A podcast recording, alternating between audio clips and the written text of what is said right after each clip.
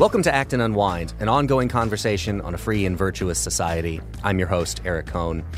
Thank you for listening, and I want to ask that if you're listening to us on our website, you can navigate right now to the show notes for this episode, where you're going to find a link to subscribe directly to Acton Unwind at Apple Podcasts, Google Podcasts, Spotify, or anywhere else where you listen to find podcasts. And if you like this program, please leave us a five star review at Apple Podcasts so you can help more people find this show.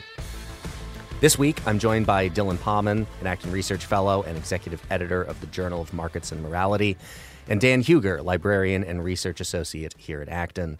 Today, we'll be discussing social media's influence on society, as detailed in a new essay from Jonathan Haidt at The Atlantic.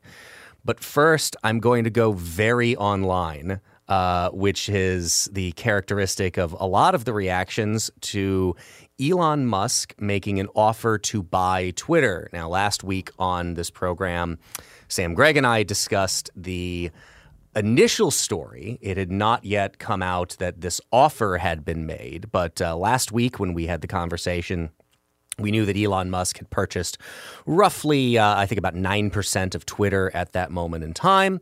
And he had become the largest single shareholder. And he'd been offered a seat on the board. And he had just last Monday morning rejected that offer to join the board.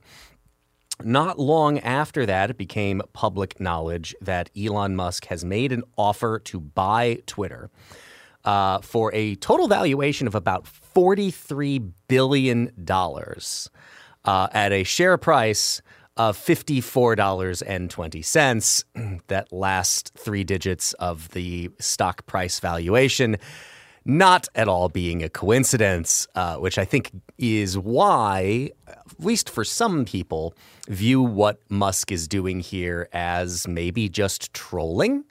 Uh, but nonetheless, he has filed to make an offer to purchase the entire company for about $43 billion.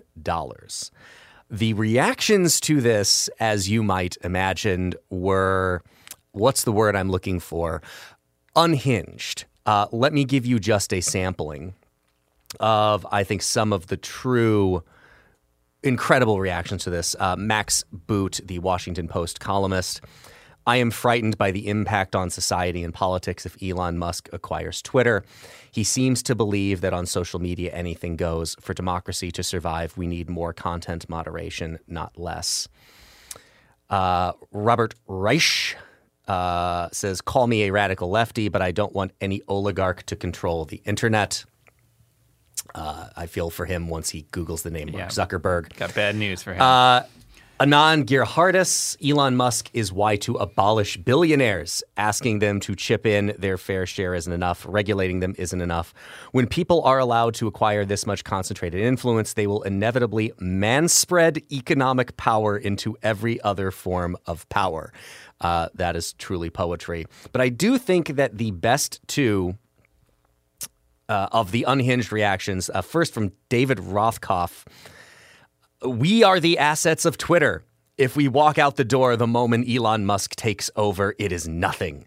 And I can tell you, I, for one, have no desire to participate in the social engineering experiment of that particular out of control megalomaniac. But to me, none of them will top Jeff Jarvis, who, who tweeted on April 14th Today on Twitter feels like the last evening in a Berlin nightclub at the twilight of Weimar, Germany. Willkommen, bienvenue, welcome. Yeah, so. Uh, Thank you, Liza. You are uh, you are well, uh, Joel Grey, the uh, the MC in the uh, movie version of Cabaret. Uh, yes. Uh, so the reactions are all unhinged, and the thing that I found fascinating about this, and we can get into the seriousness of what Elon Musk is doing and the actual meaning of what Elon Musk is doing. But what I was just struck by is all of these reactions, of course, are tweets from people with the pretty little blue check marks that come after their name. And it is a demonstration to me of how everybody, everybody making these kinds of comments takes Twitter far too seriously. They actually think that it is the real world. They think that it is reality. They think that, and I think this is true of people who are in favor of what Musk is doing as well, because you get this very grandiose rhetoric about how Elon Musk is saving democracy, that it is uh, just what he is doing is the guarantor of free speech, that it is going to be so uh, incredibly important. And I, I want to put this in context. Uh, for people who are saying things like, you know, I'm glad Elon Musk uh, has offered to buy Twitter, and I definitely think he's having a positive impact on the issue of censorship. But also, it weirds me out to have something so fundamental dependent on the whims of billionaire on billionaire rock'em sock'em. Okay, something so fundamental. Twitter has 390 million global users. It has about 69 million users in the United States. 25% of those users produce 97% of all tweets that are sent. I think I've made this comment on this show before that I have yet to come across someone, the Venn diagram of people who loudly proclaim that Twitter or social media in general is the new public square and people who are just terminally online. It's not a circle, but it's very close to being a circle. So, Dan, what should we make of the serious side of what Elon Musk is doing here? And what should we make of the reaction to it? How important should this actually be? So, you know, to your average citizen, probably not much. I mean, Elon Musk hasn't talked a lot other than, you know, being guided by sort of free speech principles as to what he will do. He has not put together, you know, any sort of new rules based framework that he hopes Twitter to run on, um, which it doesn't now. Now it's sort of a haphazard moderation. There are some rules. There is very unequal and arbitrary enforcement of those rules, um, many of which favor favor the blue checks, uh, those sort of credentialed folks um, who Twitter recognizes. Now, it's very interesting this negative reaction from the press because you know we had you know among those quoted was a Washington Post columnist. And the Washington Post's sort of tagline is that democracy dies in darkness. And the Washington Post is owned by the second wealthiest man, Jeff Bezos of Amazon. And there's no concern there. I mean, there, there was a little bit of concern when that happened, but that's largely evaporated. Um, uh, the Sulzbergers' um, ownership of the New York Times. Carlos Slim, the wealthiest man in Mexico, bringing, when the Times was very troubled, bringing a sizable investment to this. Um, is not there. You know, we had a whole film, Citizen Kane, about, you know, the influence of wealth on the press. But I think Twitter what this reveals is how important Twitter is in the minds of many journalists, in that it's more important than any of the publications they actually work for. And what is their bread and butter, and you see journalists talk about this. Uh, Megan McArdle had a great sort of tweet thread a while back on how Twitter sort of malforms incentives for journalists and that Twitter actually doesn't promote as much engagement with the news as one would think, with how much time journalists spend on it, but it does help them cultivate a personal brand. And in an industry that's very much in flux, in which people routinely you know, are fired, laid off, change jobs, they make these sort of lateral moves um, Twitter is very important. And if we look back on when that happened, as it was in 2011 with the Arab Spring, when basically people self reporting in the Middle East scooped much of the actual press on activities that were happening on the ground, media folks rightfully turned to it as a potential source of information when many governments in the Middle East were suppressing information, were in fact disconnecting their whole nations from the internet in some cases. I believe Egypt did this among several others. So they see journalism as as really an extension of Twitter itself in a way that even publications, even, you know, the most prestigious, popular magazines, newspapers, they see Twitter as an extension of their profession at large in a way that they don't. And I find that really, really fascinating. The uh, Business Insider tweet when Jeff Bezos acquired the Washington Post. this was in 2013. Billionaire Jeff Bezos' Washington Post buy marks a fascinating cultural transition in America. Uh, their tweet on Elon Musk proposing to buy Twitter. Elon Musk's attempt to buy Twitter represents a chilling new threat billionaire trolls taking over social media. Uh, again, the I, I generally dislike this kind of stuff. This this kind of truffle swines for hypocrisy routine that I think is encouraged by Twitter, where people want to go back. Uh, it was really as a journalistic technique, not pioneered by, but I really think solidified um, by Tim Russert on Meet the Press, who his uh, he would have people on would always go back and find you at one point said this, now you're saying this. What changed? And to some extent, there's there is a limited amount of value in that to having people ex- explain. I've always said I've politicians, anybody. I've never had a problem with them changing their minds. I want to know why. You have to tell me why. You can't suddenly go from being pro choice to pro life without giving me a reason why if you don't want me to think that it is just a cynical political ploy. Um, I, I, think Dan is right. It, it's an extension of these people's uh, profession, but it's also become an extension of their identity. And what Elon Musk is threatening to do here, he is, you know, he's not threatening to acquire something that is so fundamental to the operation of democracy in this country. He's not even just threatening to acquire a social media platform with millions of users. He's threatening to acquire their private water cooler, their public break room where they all chat with each other. And again, go back to the point that I made about how 25% of people on there produce 97% of the tweets. Again, with only 69 million Americans having an account. Uh, it is that elite, that blue check marked elite, that is just, this is an affront to them because this is someone who they don't view as being on their side, whose own politics, I think we should note, and philosophy are interesting and weird and kind of libertarianish, techno utopian. Um, but he's just not one of them. And as a result, they are frightened that something that, if we're being honest, if they all just logged off forever, they and I think almost everyone would be better off for it.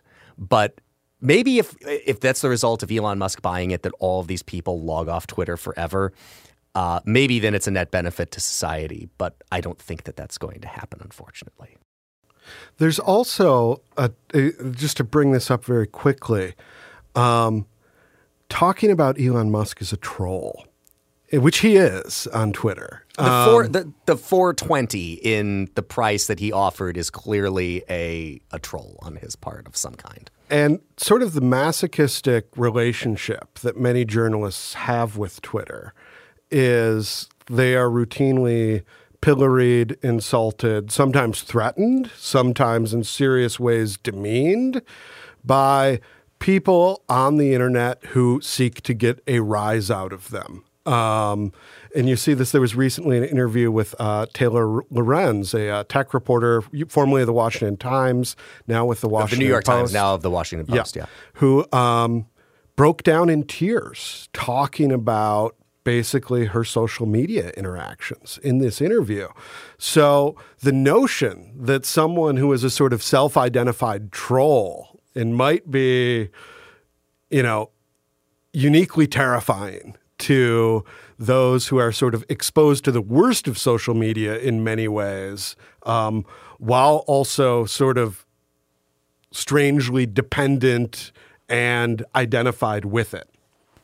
Yeah, so I I remember I joined Twitter for my job here at Acton. In fact, I think someone joined it for me and then told me the password, and then and then I had my own Twitter. Um, so I, I, it wasn't something I was drawn to, um, but that was probably back in 2012 or 2011, sometime around then.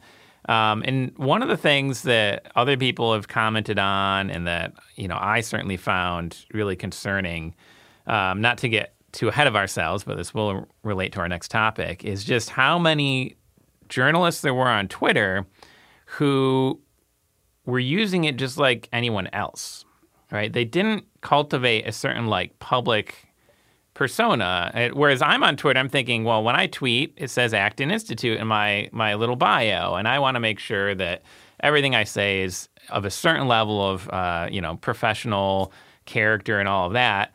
Journalists were just openly tweeting about whatever was on their minds, and it really undermined the sense of uh, you know objectivity to their work. Um, I don't know that that's the only thing. I think there's a lot of factors, um, but you get that. So people seeing literally what is going through a journalist's mind at any time, including their very political opinions about current events, uh, which if they're not an opinion writer, is not very helpful to their job and to their brand. Um, and then you get, as as Dan mentioned, things like the Arab Spring and other sorts of um, you know, breaking news, uh, which was getting to the public via Twitter and via other other means. Um, I mean, Facebook has like three billion users, so probably more there. But uh, but anyway, through Twitter, uh, getting there to the public before they could get there, and so in a sense, scooping uh, their ability. Um, I think you move down the line, you get uh, an entire presidency where I don't think there was a single day that went by from 2016 to 2021 of there being a, without there being a headline of President Trump tweets. Right? The, the man would just tweet and it would be a headline in the New York Times or the Washington Post or whatever. Um, so this is something that they have, for whatever reason, I think wrongly, um, just shaped their whole careers around. Um, I think that kind of the not not to put it um, coarsely, but the joke's on them. That I don't I don't quite think that Twitter is their replacement. Um, maybe to some degree, yes, you know, self-reporting and you know posting stuff on social media. Uh, but when I look for breaking news, and I actually got this from Dan Hugger sitting right here. Uh, when there's a developing story, so for example, the Russian invasion of Ukraine, um, to me, the most reliable place to go is Wikipedia uh, which I know might sound shocking to other people who grew up in the 90s. And we were all told, don't use Wikipedia, don't use Wikipedia, don't use Wikipedia for school and all that sort of thing. Um, but it's come to the point where Wikipedia is a source where you have people from all around the world with very clear rules and guidelines, very strictly enforced of what can be posted, what cannot. Um, everything is sourced. Everything is, you know, and, and, they go out of their way. So, like, if you go to like the the Ukraine war, uh, you know, page or the Russian invasion of Ukraine page, they have the statistics from the Russians and the statistics from the the Ukrainians and the statistics from the U.S. and the statistics from NATO, and you get all of this this variety of sourcing um, in a genuinely objective way. That doesn't mean there's not problems with Wikipedia. And I think depending on the topic you get into, it becomes less reliable. But for breaking news, um, there are places out there that really, for me, have completely overtaken. You know, just opening up the newspaper or Googling it or whatever. And so, with Elon Musk saying, hey, I want to buy this, you have this combination of people realizing, you know, for years now, decades now, papers have been closing, jobs have been lost. Um, I think of the the Ben Folds song. Um, uh, Fred Jones, uh, it's all about a newspaper man being laid off, and everybody forgot his name. He's been there so long, and you know it's just this kind of sad day, and nobody even understands how sad it is. Well, this has been like the reality for a lot of these people, um, and and it's just yet another instance of them feeling like you know, the old world is slipping away from them.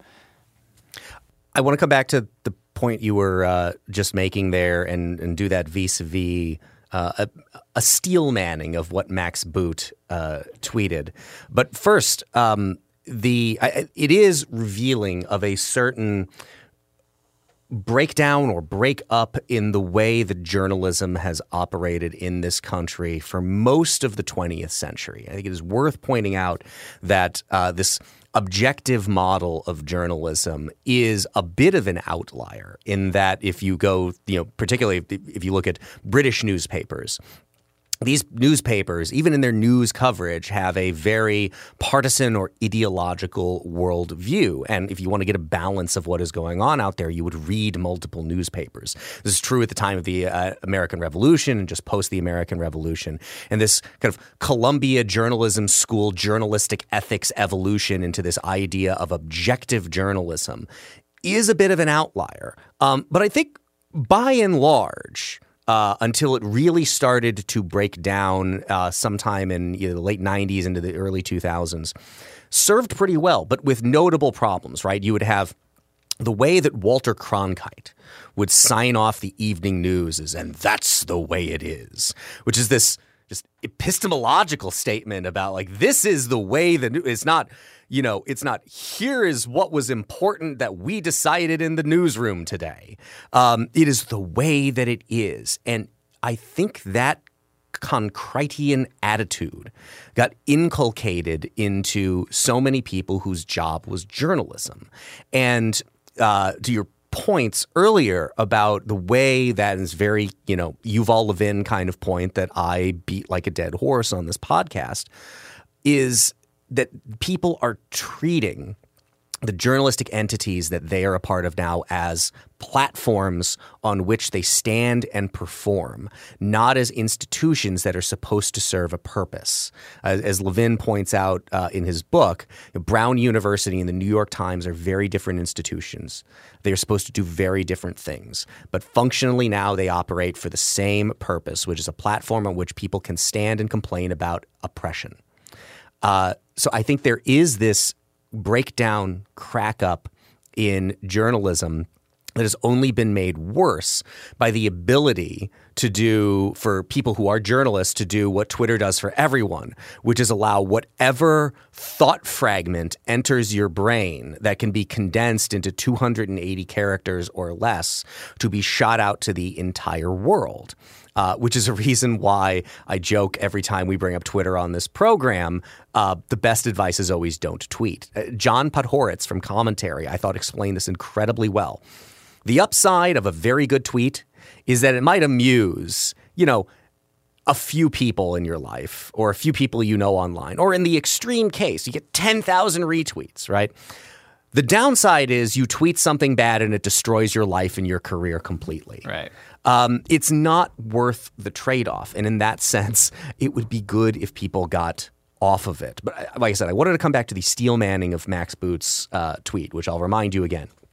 I am frightened by the impact of on society and politics if Elon Musk acquires Twitter. He seems to believe that on social media anything goes. For democracy to survive, we need more content moderation, not less. I don't fully agree with the last sentence in there, um, but there is a reality that we need some content moderation. There is a social media platform similar to Twitter that has no real content moderation to speak of. It is called Gab. It is virulently anti Semitic if you go and you read the commentary there. The problem with the internet, as anybody and all of us who uh, I think we're, we're of the generation that grew up before the internet was really a thing. We were kids when before the internet was really a thing, and we came to adopt it later in life. So we both understand the world before and after. We've seen these evolutions from like Web 1.0 to 2.0 to arguably what is now Web 3.0.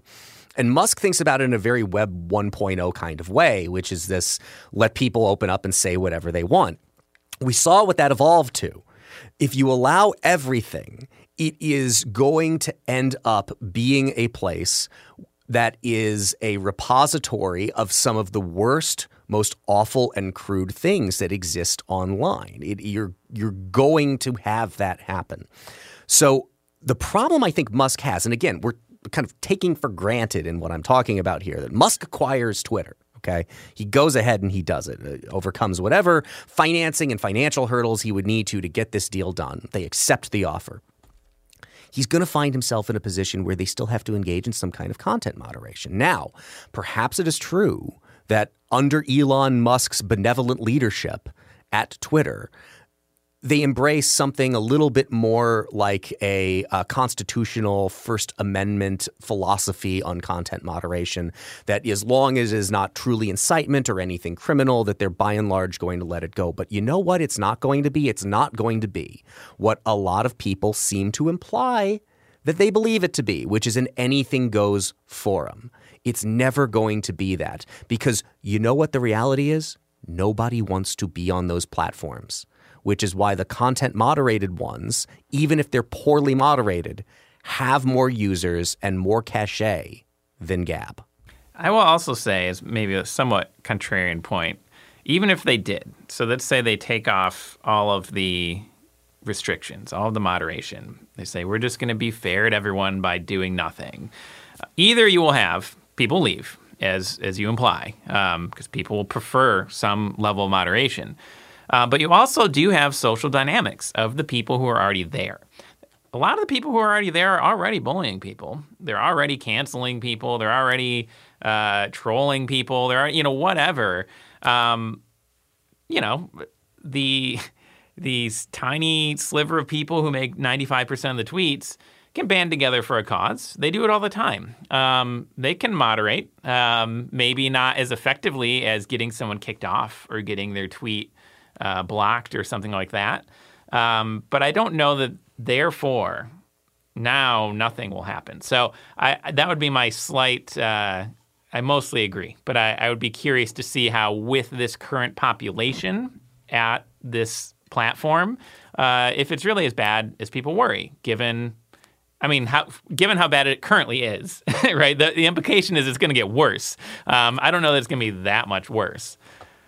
So what one of the interesting things as we're discussing this that I'm I'm reminded that um, if journalists see Twitter as an extension of their profession and their identity, they expect it to do what the news does. And the news is in, you know, what we know as the modern news, the sort of Cronkite era news where we're winning the Vietnam War until the news says we're not, um, is an ideological project. Walter Lippmann wrote a very famous book, Public Opinion, in which he talks about, and he's trying to come up with a solution to we're living in a more and more centralized world. This comes out in 1922. This is, you know, growth of government power, welfare states.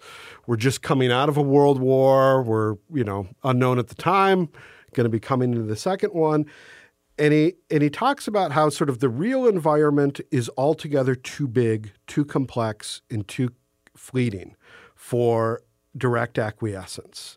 And he talks about how people, you know, live in the same world but think and feel in different ones. And he sees like this is a problem in terms of how do we how do we deal with that reality in a mass democracy, in an increasingly democratic world, in an increasingly um, world in which government power is centralized and controlled. And one of the ways is to sort of figure out this standard public opinion and present that to people. And then that is the grounds in which democratic debate can happen. Um, Twitter has broken that model in a lot of ways, but it is also, and one of the things that Elon Musk has been concerned about is it's also emulating that model in certain ways. You know, we have notifications on, you know, COVID misinformation. We have notifications on election fraud, these sorts of things. So there's, you know, there's always going to be moderation in terms of, you know, incitement to violence, personal threats, obscenity, these sorts of things. But if Twitter is the future of news, and if news is to continue, it has a larger set of ambitions than just being what we typically think of as the public square. And that's where I think a lot of the pushback is coming. Elon Musk clearly sees this as a public square, and he sees this as being compromised by sort of hard and soft censorship. Journalists see Twitter as a media outlet. And as a media outlet, it has a duty to the public to facilitate the functioning of mass democracy. And I don't know if we can recreate what Walter Lippmann sort of, you know, successfully theorized and was implemented for much of the 20th century going into the 21st for good or for ill. This is where I come back to my point about the, the people who so loudly proclaim that Twitter is the new or social media is the new public square and treat treat it as such when there are so few incredibly active users. It is a very small public square for a very elite group of people, but it is talked about usually from the political right in as if it is, you know, the true version of the public square for common everyday Americans. And it is just not true. There are just not that many people who are A, on it in a country of 339 million people, against 69 million people have an account, which is not to say that they are active users of this platform. Again, 97% of the tweets are produced by 25% of the users. And I bet if you got that down to the 99% of the tweets are produced by, you probably are getting it down to, might even be single digits in terms of percentage of users.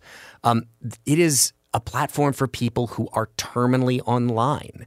And the people who make those kinds of proclamations that we need to think about social media companies as you public utilities, um, as if the service that they are providing is comparable to the telephone. It'd be one thing if Twitter was the way that, you know, I communicated with my grandmother who lived in a completely different state. Um, it is not that. Uh, there are those public carrier, uh, public utility options that are still out there. There's still email. I mean, email, you would make a much better argument as a public utility than you can something like Twitter that is utilized only minimally. And I think this has just been a fascinating insight to me into the mentality of the people who are so deeply concerned about this on both sides of it. The people who are so frightened by this that they think that it is the end of democracy. And the only reason that I know that they haven't turned their concern level up to 11 is because the sign that they've done that is when they start referring to America as the republic that's the sign that you know that they're really serious about what they're concerned about.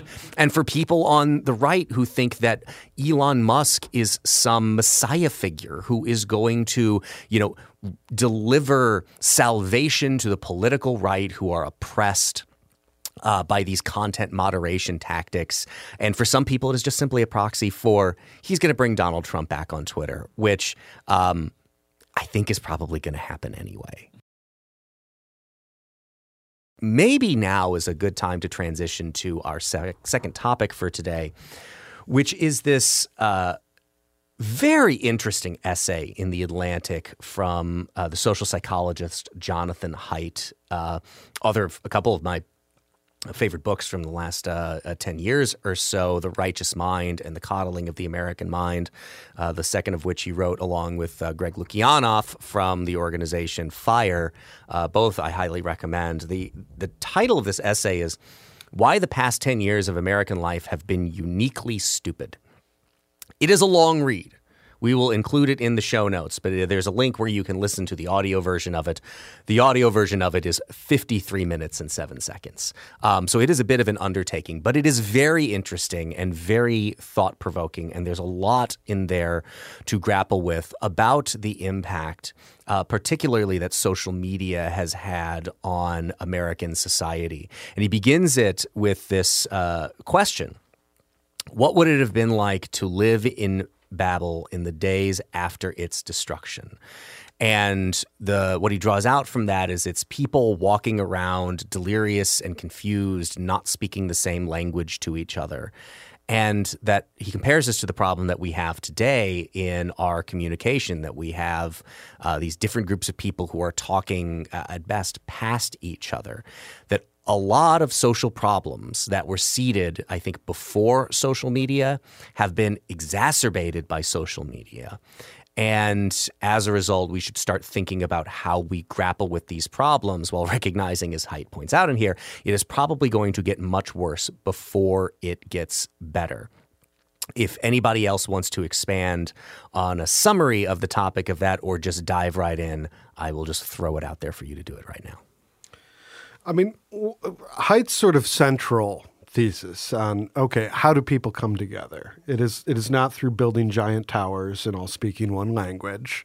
Um, how people come together, according to Haidt in the in the article, is that you know he talks about how social scientists have identified at least three major forces that collectively ba- bind together successful democracies: social capital, which is extensive, which he defines as extensive social networks with high levels of trust, strong institutions, and shared stories and he talks about how social media has weakened all three. So that's sort of the central thesis of the of the corrosive power of social media is that it undermines um, social capital, that it undermines institutions, and that it undermines sort of shared narratives uh, for folks. Whether how much that's true and the ways that that are true, I think I think are interesting are interesting I have interesting departures from Haidt. Yeah, so I think I think he makes a compelling case. I have some somewhat contrarian caveats that I would add as well.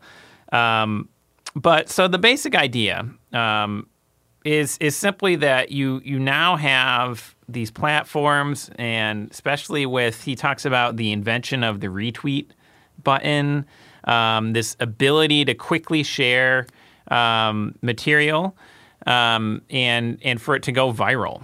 Um, in you know exactly what we think of that, and then the desire to go viral, and how that affects the way in which people interact with one another. Um, I think, I mean, I I think he's largely right uh, to, to, at least uh, a certain degree um, that this has really warped our interactions with each other, and it's warped um, our political interactions in particular, and to the, the extent to which we politicize uh, any given topic, um, because everything can always be related to that nexus, and when you do so, it tends to make people more upset, and when they're more upset, they tend to retweet and comment and like and don't you know dislike and all these kinds of things. Um, so there there are all sorts of incentives to human behavior that are built into the system, and a lot of them came about uh, somewhat spontaneously, somewhat um, in a, a, very like business consumer serving mindset, right? The the idea of the retweet button was people were asking for this, and so they finally figured it out and they delivered it, and they said, "Here you go, everybody." retweet to your heart's content now you know we've and they and they had positive expectations for what this would mean um, and it really didn't pan out that way so uh, I don't know if you want me to get in my caveats, but I can also well, pause I, there. I want you both to get your caveats, and I want Dan you to get into your departures uh, from Haidt. Okay. But one, one of those pieces that Dan um, y- you said that stuck out to me uh, was this idea of shared stories um, that I think is it's interesting to me on a couple of levels arguments that I have had with um, uh, particularly libertarian friends of mine who had, if not contempt, just a, a general dislike for the American uh, civic religion. Um, I, I, thought it was interesting that one of the people who I would have characterized as uh, being most hostile to that idea uh, acknowledged to me a few years ago that um, it turns out that the American civic religion was probably preferable uh, to a whole lot of the things that it got replaced with. Um, an American civic religion, for better or worse, is a shared story. It is a shared idea of ourself. It's the story we tell ourselves about ourselves and about who we are as a country and a culture.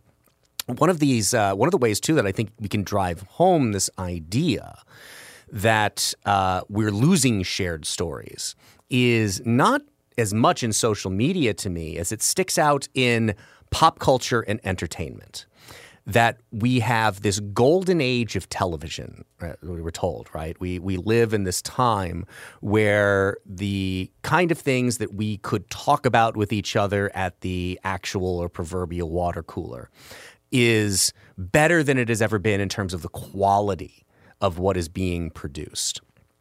However, 105.9 million people watched the final episode of MASH. The program of the last 15 years that was probably, I think, the most watched and celebrated of television programs that was out there. I think it's arguably Game of Thrones. The final episode of Game of Thrones drew 19.3 million people. Uh, Sonny Bunch had a really great essay on this a while back about how uh, there's this kind of weird paradox that we have. Uh, entertainment has never been more interesting and more creative, and you have to go into these smaller and smaller monocultures in order to have conversations about it. Because even just amongst your group of friends, you may be selling them that we sh- you should watch this program, you should watch that program. But there's just so much out there, and there are so many options, which on one hand is beautiful, but it robs us of this ability to talk about the same things. And the prol- proliferation of information, of entertainment, of microcultures on the internet and on social media makes it so that we all have our own pointed interests and we can find those interests. But it also makes it difficult to talk about those things to people who aren't those specific groups of people online. So that's just one of the things that stuck out to me about the shared stories part of it. So that that dovetails really well with one of my caveats. Um, and and point taken, I, I don't disagree. Um, but uh, mostly talks about Facebook and Twitter, um, and I think his diagnosis is mostly right there. Although he talks about, you know, in the old days of MySpace, people were just sharing family photos and they were talking about the new music, that sort of thing. My joke about um, MySpace was always you and everybody within earshot are absolutely going to love the first 10 seconds of this song. Yeah, sure.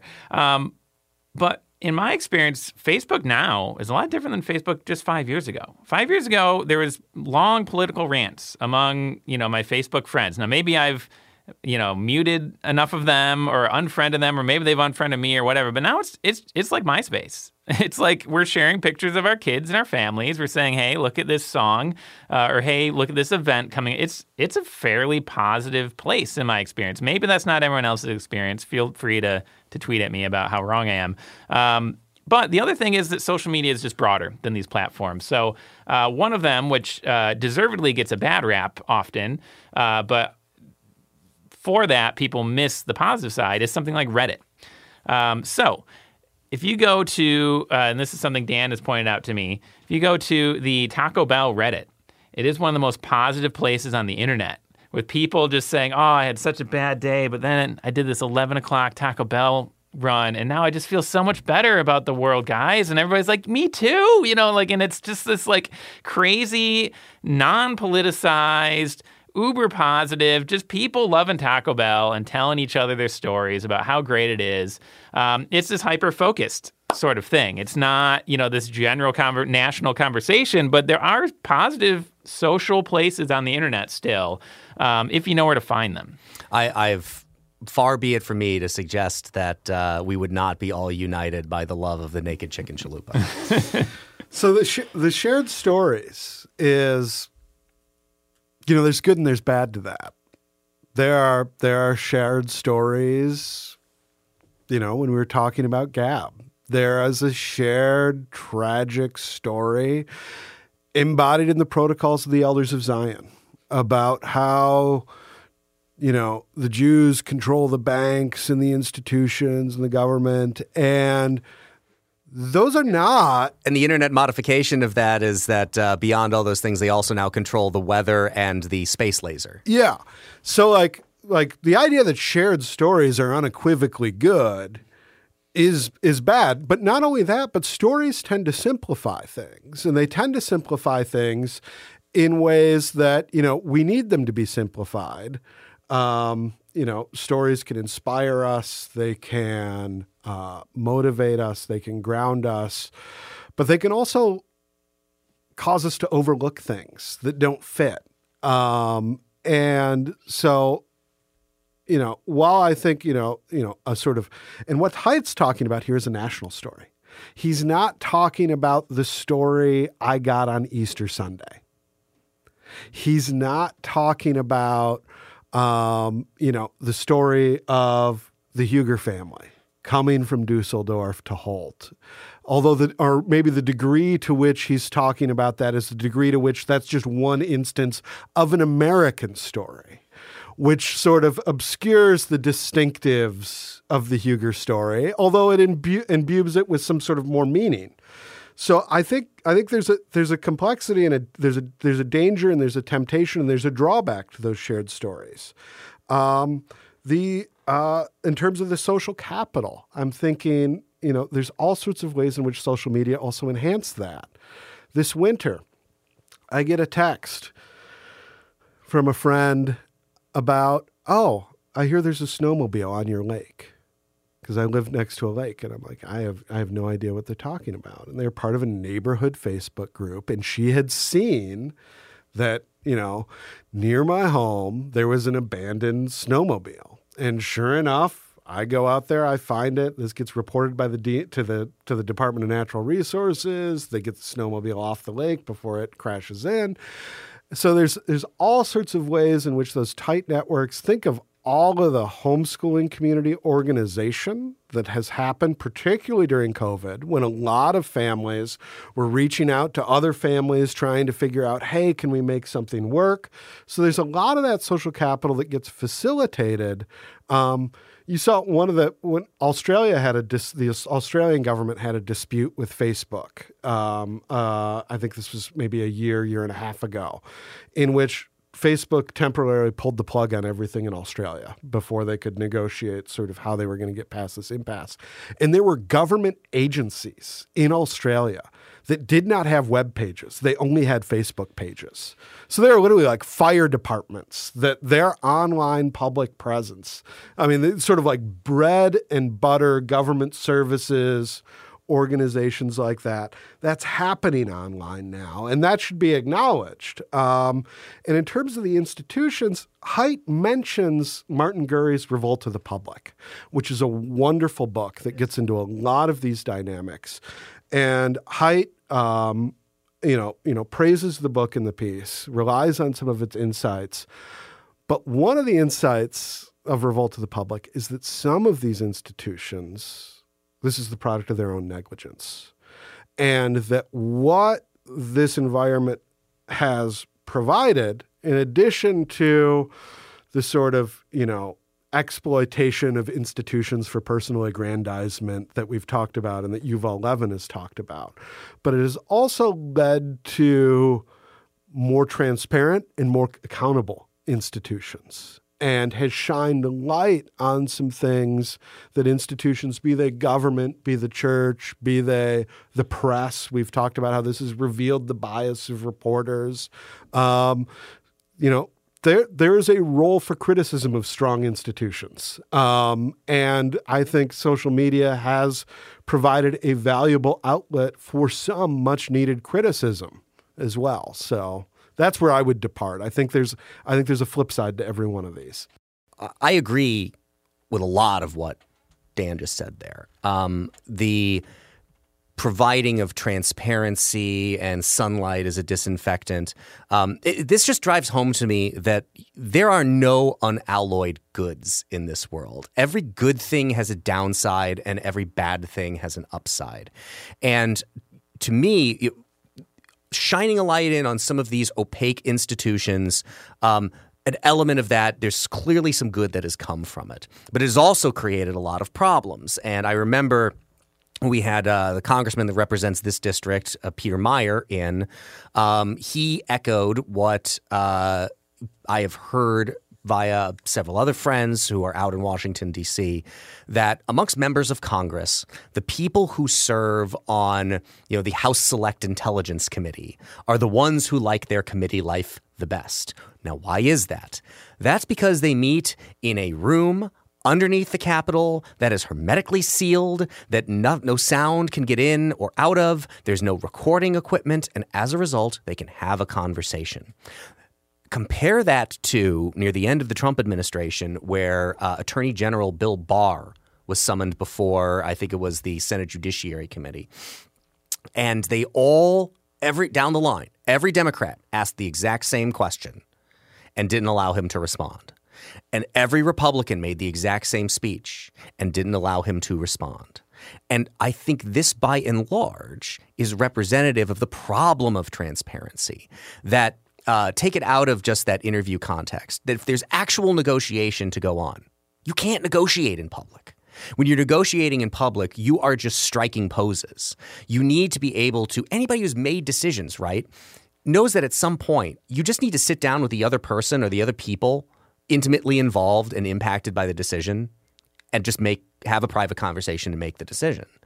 Uh, you can't do that right now in Congress. So there's this there's this I think totalization in the way we talk about a lot of these things to say, you know, additional transparency is always going to be good. So we should put cameras in courtrooms, and we should put, uh, you know, we should make things transparent everywhere, without a realization that we need to balance these things, and that it's a tough job to balance these things, and it has been made more complicated by technology. But that doesn't change the reality that it's always been true that you need to balance transparency with privacy, and it's just a it's different now trying to figure out how we accomplish that. Yeah, so something that further complicates all of this, to, to Haidt's point, uh, is the possibility of anonymity. So it's this weird combination, especially on Twitter. I think it's harder to do on Facebook. It's very easy to tell if there's a fake account on Facebook. They don't have any pictures of their family or the, you know whatever. Like there's something that Twitter, just the way it, the nature of it, is such that it is not so easy to figure out unless somebody has that little blue check mark, in which case it tells you something else about them. Um, it's not so much not so easy to tell about whether you know like people use fake names. They use like a cartoon avatar or whatever, or they might even use a real photo. Um, but you don't even know does this person look like this? Who is this person? Right? Is this person even a person? Maybe they're a bot. Um, there's plenty of those on Twitter. This even um, comes through more in, in online dating, right? Whereas yeah. I had just uh, listened to a very interesting podcast uh, about a new book that's out where, you know, one of dating culture now, especially if you are doing it as facilitated by dating websites or dating apps, um, the first date now is meeting at a you know a casual restaurant or a bar, and the first thing you're wondering is when the person gets there, are they going to look like they did in their profile? Yeah.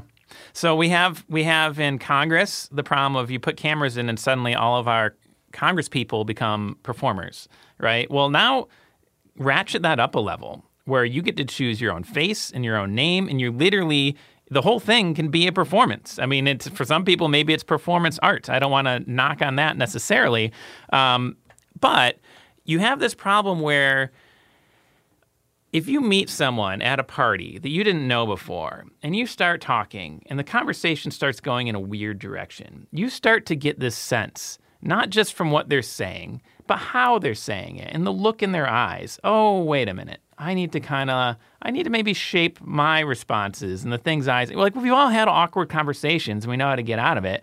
Um, but on Twitter, on the internet, people can just type, type, type, tweet, tweet, tweet um, before you really have any idea what's going on. So I looked up some statistics because uh, I think this is relevant and something that people don't keep in mind. I don't, I want to say before I cite this, I don't want to stigmatize. I'm not trying to say this is all universally negative. I just want to point out the percentage of people in the country who simply don't um, operate under the same social expectations and rules. Um, so these estimates, these are higher number estimates, but based on a very high-powered study, from what I can understand, 35,000 people from 20, 2001, 2005, reported by Psychology Today. Um, roughly uh, 6% of the general population meets the criteria for narcissistic personality disorder. Uh, three to four percent meet the criteria for antisocial personality disorders. That's like sociopathology.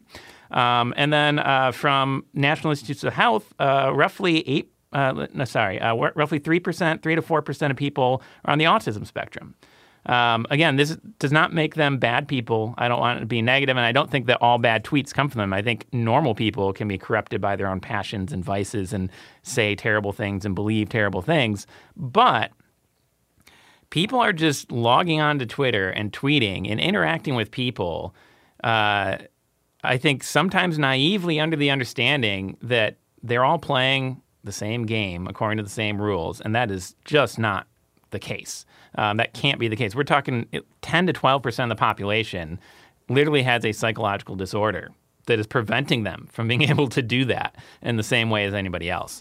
Um, so you get the nastiness, you get the weirdness, you get uh, you know, all sorts of things. And then you get the cover of anonymity. Um, so there, there's no even tracing well, who is this person and how, you know, on, the other side, to be sympathetic, um, you don't even know how to be sensitive to these people because you don't even realize who they are beforehand. I, I had mentioned, I would express what my skepticism of this this piece is, but uh, you raised in my mind how I think it's possible that this technology and uh, social media could be driving a lot of trends. Um, and one of them that I, I, was reading about over the weekend is uh, it, tracking over time the number of people uh, in kind of uh, preteen teenagers who said that they believed that they were uh, trans, or if you go back through time, there's different terminology associated with that, uh, gender dysphoria. Um, around one to two percent of population, and now in some surveys you're getting it upwards of twenty percent of that population, which you know on on one hand it's it's tough to separate out things that are just revealing what was actually there and things that are perhaps driving it as a uh, as a social trend. And I I have a little bit of a difficult time. And there's a big delta right, between 1% to 2% of the population and 20% of the population. Um, so it is entirely plausible to me that the transparency, that the immediacy of communication, of having all kinds of information and knowledge at your fingertips could be revealing that that 1 to, 1 to 2% was perhaps low but it also I think could be in a social fad or social phenomena driving it as high as 20%. And it's difficult to separate out where the line is, where it breaks between it's revealed the actual reality was larger than we thought it was, but it has also propelled it um, beyond uh, where it actually is, where it is just a social trend to say these kinds of things.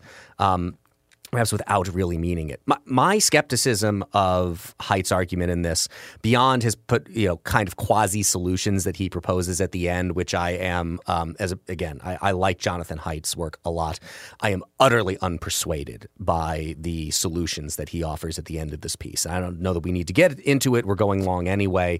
Um, I'll let listeners uh, go and read those proposed solutions and, and draw your own conclusions from them. My skepticism is we hear some form of this with the advent of almost every form of technology. We have heard these things before about how cable television was going to create all of these terrible social problems. The printing press was going to create all of these terrible social problems. Um, the telephone, the telegram, uh, every big advancement in technology is greeted with some of the same kind of fear and skepticism. And going back to my point about what is revelatory and what is trend driving, there's always some truth to it things do change. The change in technology does produce changes. It's a question of us trying to figure out how much and how much better or worse is it making things on balance. And I'm open to the argument that Haidt is making in this piece that it is actually true this time that this is really that much worse than all those previous other iterations and that our reaction to it shouldn't just be some kind of skepticism and hesitation and consideration about the way that we engage with these forms of technology and these platforms. That it veers a little bit more into, and I'm not suggesting Haidt is, is on this train, but more into Ludditism to say that we should smash it and we should get rid of it because it is just bad for us altogether. But there is an element of that here. And there is an element of the argument that says but really, no, this is so much worse than anything has ever been. And because I've heard it all before, I just think the the barrier you have to clear to get me on board with that reality is higher than it seems to be for a lot of other people. I we think we have to remember as we talked about earlier in this program, we're of a generation that remembers growing up without the internet, without the true prominence and prevalence of computers. But we have adopted that culture as our own as we have aged. That's how young all of this is. And to me, I just return to the idea that I think we will adjust to all of this over time. And it's going to be tough and it's going to be painful. And a lot of the things that Jonathan Haidt raises in that piece concern over um, the impact of Instagram on teenage girls. There are correlated phenomenons having to do with suicide rates and self harm that are very, very concerning. And I don't mean to suggest that I am in any way cold or callous to that. I have an 11 year old daughter. I am absolutely thinking about these things. But as a true phenomenon of our culture and of our world, it is very young. And I tend to think that we will do a fairly decent job of adjusting to these things given time. But that's the problem. It takes time. And we're analyzing it on a very shortened timeline right now. Before any of us were born in 1978, Philip K. Dick, the science fiction novelist, wrote an essay, How to Build a Universe That Doesn't Fall Apart Two Days Later. And in it, he talks about a lot of the sort of pernicious media influence, particularly television, and all of the destructive parts of human nature that that unlocks. A lot of the same themes we were talking about today. But he ends with this, and this note of optimism about human nature. A child has the clearest eye, the steadiest hand. The hucksters, the promoters, are appealing for the allegiance of these small people in vain. True, the cereal companies may be able to market huge quantities of junk breakfast. The hamburger and hot dog chains may sell endless numbers of unreal fast food items to the children. But the deep heart beats firmly, unreached and unreasoned with. A child of today can detect a lie quicker than the wisest adult two decades ago. When I want to know what is true, I ask my children. They do not ask me, I turn to them. So I love that quote from Philip K. Dick, and and I I once again you know agree for the most part, but I think to get back to um, you know Haidt's picture of the the ruined Tower of Babel. Um, has all these kind of, oh, maybe we could add this restriction to retweeting and we could do all these kind of twiddling and fiddling and that sort of thing. I think there's hope in the future in our children, uh, as Dan pointed out. Um, I also think, uh, from a biblical point of view, as the Tower of Babel, in fact, is from the Bible, uh, the answer to that, at least in the Christian Bible, is Pentecost. It's uh, Easter week this week for Western Christians. Uh, 50 days from now, it'll be Pentecost. And Pentecost is about the Spirit of God coming down um, for the sake of spreading the gospel of Jesus Christ to all nations in all tongues for all people. It is about a greater story. It is about something that can unite people that is genuinely true and that transcends all of the nastiness and violence and just messiness of our over politicized culture. And that's something that I still hold out hope for today. And I hope certainly any clergy and others listening will keep that in mind and remember that their vocation has something very powerful and important to say to all of this. I think it's a good place to call it a wrap for today. I want to thank you for listening to Acton Unwind. If you're listening to this podcast on our website, again, please look in the show notes where you're going to find a link to where you can subscribe directly to Acton Unwind or just search Acton Unwind on your favorite podcast app. Again, please rate and review us on Apple Podcasts, five star reviews only, because that'll help more people find this program. Thanks to Dylan, thanks to Dan. For the Acton Institute, this is Eric Kohn. We'll see you next week.